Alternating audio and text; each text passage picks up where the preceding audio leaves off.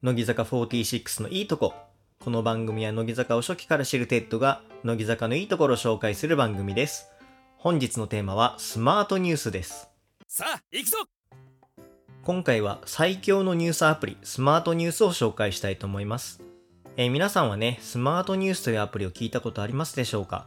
あの、相当有名なアプリなので、もう使ってる方や聞いたことある方もいらっしゃると思います。えー実はね、このニュースアプリで乃木坂のことをより深く知ることができますので、本日はそれを紹介していきたいと思います。で、まず簡単にこのスマートニュースがどういうアプリかっていうところなんですけれども、えーまずね、名前の通りニュースアプリなんですよ。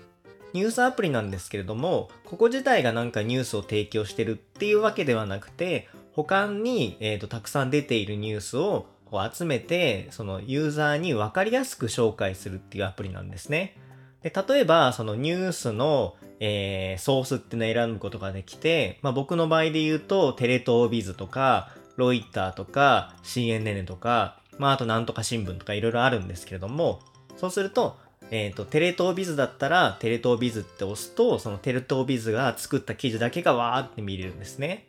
で、あとトピックっていうのもあって、えーそれはなんかウクライナ情勢だったり、コロナだったり、あとはまあ僕が撮ってるところで言うと、経済とかテクノロジーみたいなのが見れるんですね。で、そうすると、まあ例えばコロナだと、そのコロナに関するニュースを全部集めてきてるわけですね。その、元々が何新聞だろうが、何テレビだろうが、そんなの関係なく、コロナに関していいニュースだなっていうところをこうかき集めてくるので、いろんなこうサイトをチェックしなくても、そのコロナに関する情報が1個で見れるっていう、そういうニュースアプリで、あの、すごく便利なので、まあ、一回皆さんも使ってみることをお勧めします。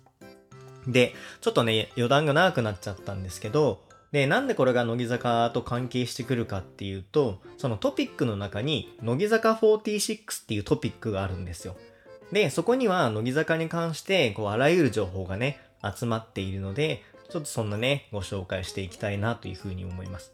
じゃあ具体的にどういう情報がこの乃木坂46っていうトピックに集まってきてるかっていうと、まあ大きく4つあるんですけれども、1個目がまあ文字通りニュースですね。乃木坂46のニュース。で、2つ目が、えー放課後トーク。それから3つ目がブログ。で、4つ目がお知らせ。この4つです。で、えっ、と、最初にご紹介したいのがまずニュースですね。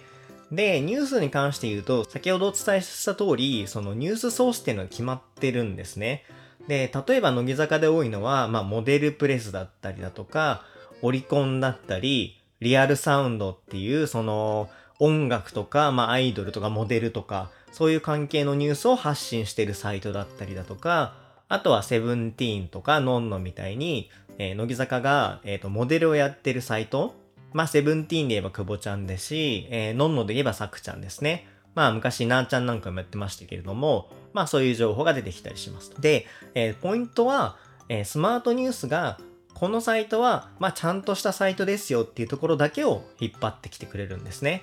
なので、まあ、例えばですけど、オリコンは、その、スマートニュースが、まあ、いいサイトだっていうふうに認定していて、で、オリコンと、こう、提携していて、オリコンさんニュースを提供してくださいねって言って、オリコンが、わかりました。じゃあ、ニュースを提供します。っていう形でニュースを集めてきてます。なので、変なサイトとか、あとは、その個人からの、えーニュースっていうのはここに上がってこないんですね。その公式のものしか上がってこないので、まあ個人からのものっていうと、どうしてもこう、ネガティブなものだったりだとか、こう、噂レベルのものだったりとかっていうのも上がってくると思うんですけれども、まあそういったところは入ってこないっていうところですね。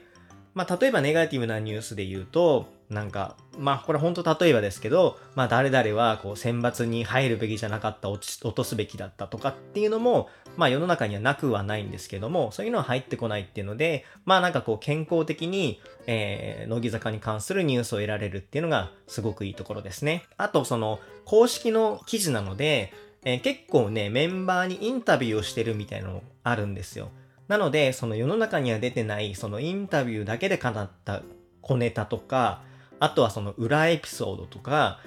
えー普通ではね、知ることができないメンバーの思いとか、考えとか、そういうのが見れるっていうのも、すごくいいところですね。で、あとこれスマートニュースをね、使ってみた方は、あの、わかると思うんですけど、なんかね、気持ちいいんですよ。なんかスマートニュースって、こう、スライドの感覚とか、あとはその、ニュースを開いた時のふわってなる感じとかがすっごい気持ちよく作られてて、なんて言うんですかね、まあ他のアプリとちょっとした違いなんですけれども、なんか楽しくね、ニュースが見れるっていうので、それはおすすめですね。で、例えばなんですけれども、今手元に、えーと、スマニュー開いてるんですけど、でその中に、えっ、ー、と、モデルプレスさんの記事で、えー、乃木坂46井上凪未来的な目元に釘付け秋のメイクトレンド凝縮っていうのがあるんですね。で、これをタップすると記事が出てくるんですけど、この記事を開いた時に何が出てくるかっていうと、そのスマニュー用のこう画面が出てくるんですよ。で、スマニュー用の画面ってどういうことかっていうと、えー、モデルプレスさんの記事なんですけど、別にモデルプレスさんのサイトに行くわけじゃないんですね。まあ、あくまでもスマニューの画面が出てくるんですね。で、えっ、ー、と、これ戻るときもすごい簡単で、あの、戻るボタンとか押さなくてよくて、スッてこう、えー、右にね、スワイプすると、また戻ってこれますと。で、また別の記事を見たいって時は、あの、戻ってきたところにニュースの一覧があるので、もう一回見ることができますと。なので、いちいち、その記事を提供してる先のサイトに飛んで、また戻って、飛んで戻ってみたいなことしなくていいし、で、あといろんな記事が同じ形になっているので、また全然違う、えっ、ー、と、例えば、ザ・テレビジョンのやつを開くと、また全然違う記事なんですけども、体裁はさっきのモデルプレスさんの記事と一緒なんですね。なので、すごく見やすいっていうのが特徴になります。え今のがね、ニュースの説明でした。で、ニュースアプリなので、当然そのニュースのところが一番充実してるんですけれども、まあそれ以外にもいろんな機能があるので、ちょっといくつかご紹介していきたいなというふうに思います。で、えっ、ー、と、その中で紹介したいの、まずは、えー、放課後トークってやつですね。で、これ放課後って何の放課後かっていうと、あの、乃木曜日の放課後ですね。あの、乃木曜日って、その平日の、えー、夕方から夜にかけて、乃木坂のメンバーが毎日日替わりで、えー、ショールームという配信アプリで配信してるっていうその番組が乃木曜日っていうんですけども、その乃木曜日っていうのは30分きっかりなんですね。あの、その延長とかはなくて、本当に30分きっかりでやっていて、で、まあ、ちょっとね、この間なんかルナピが諸事情あって、あの、1、2分オーバーしたとかっていうのはあるんですけど、で、その放課後っていうのは、その30分配信した後に、えー、そのまま収録したっていうのがそのスマートニュースの放課後トークなんですね。なので、ここの放課後トークっていうのは、ショールームでも見れないし、他のとこでも当然見れないし、このスマートニュースだけで見れる動画です。で、えっ、ー、と、これは人によって違うんですけれども、毎回だいたいまあ1分とか2分とか、まあそのぐらいの幅の中で、そのテーマについてトークをするって感じですね。この月はこれがテーマなので、これについて1分間から2分間お話してくださいっていうところがあるので、で、これは、あの、他のところでは配信してない内容なので、あ、そういうこともあったんだ、みたいなことが知ることができるので、すごく面白いですね。で、えっ、ー、と、まあ、これおまけなんですけれども、その放課後トークの一番最後は、こう、あっち向いてほいをやるんですよ。こう、メンバーがあっち向いてほいって言って指をさして、まあそういうのがね、好きな人はあっち向いてほいで対戦するみたいなこともできます。まあ要するにあのサザエさんの最後と一緒ですね。あれのあっち向いてほいバージョンだと思っていただければなっていうふうに思います。それでこれね、うまくできてるなと思うのは、この放課後配信って1週間限定なんですよ。なので、ちゃんとこう配信されてる間に見なきゃと思って、で、なんかショールーム見るじゃないですか。で、ショールーム見たら、あの、必ず放課後の配信見るようにして、で、放課後の配信見ると他のニュースも気になって、なんかスマートニュース使い始めて気がついたら時間経ってるみたいなことになるので、まあ僕はもう完全にあのスマニューさんの策略にはまってます。で、えっ、ー、と、その次がブログですね。で、で、ブログって、まあ、いろんなアプリでも見れますし、あとはその公式のサイトに行っても見れるんですけれども、まあ僕はこのスマートニュースで見るっていうの結構ありかなというふうに思っていて、で何かっていうとすごい綺麗なんですよね。綺麗っていうのはその画像が綺麗とかっていうわけではなくて、そのアプリの中のこう、レイアウトが綺麗なんですよ。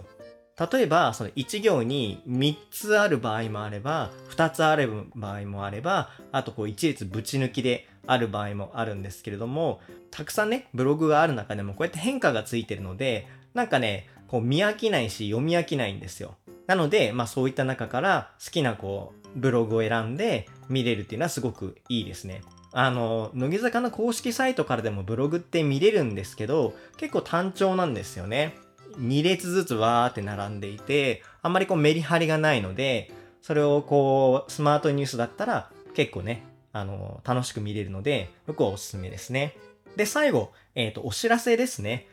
えー、公式からのお知らせということで、乃木坂配信中で、こういう配信が始まりましたとか、乃木坂工事中の次回予告が公開されましたとか、あとはね、そのライブのお知らせとかもしてるんですけれども、これは、あの、公式サイトよりも、こう、スマートニュースで見た方がいいっていう、こう、明確にあって、なんでかっていうと、お知らせって、その公式サイトから見ると画像がついてないんですよ。こう、文字列だけがわーって書いてあって、ちょっとね、見る気にならないっていうか、あえてね、こう、タップして見る気にはならないので、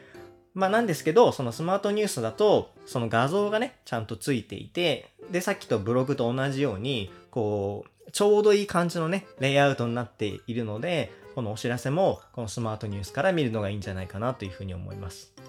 以上、本日のテーマは、スマートニュースでした。えー、スマートニュースはね、日本でもトップクラスに有名なアプリなんですけれども、その乃木坂のファン活動をするっていう意味でもすごくいいアプリだと思っています。特にね、乃木坂のニュース機能っていうのは、その公式な記事だけが配信されるので、こう明るく楽しくね、記事を見ることができるので、おすすめです。で、インストールはただなのでね、えー、よければ一度インストールしてみてください。あの、乃木坂きっかけでね、あの、スマートニュースの方にハマるっていう方も出てくると思うんですけれども、まあ、それはそれで OK だと思います。はい、本日も最後まで聞いていただきましてありがとうございました。この番組は乃木坂ファンの方に少しでも多く乃木坂のいいところを紹介したいという思いでやっています。今回の配信がいいと思っていただいた方は高評価、チャンネル登録をよろしくお願いします。次の回もこのままお楽しみください。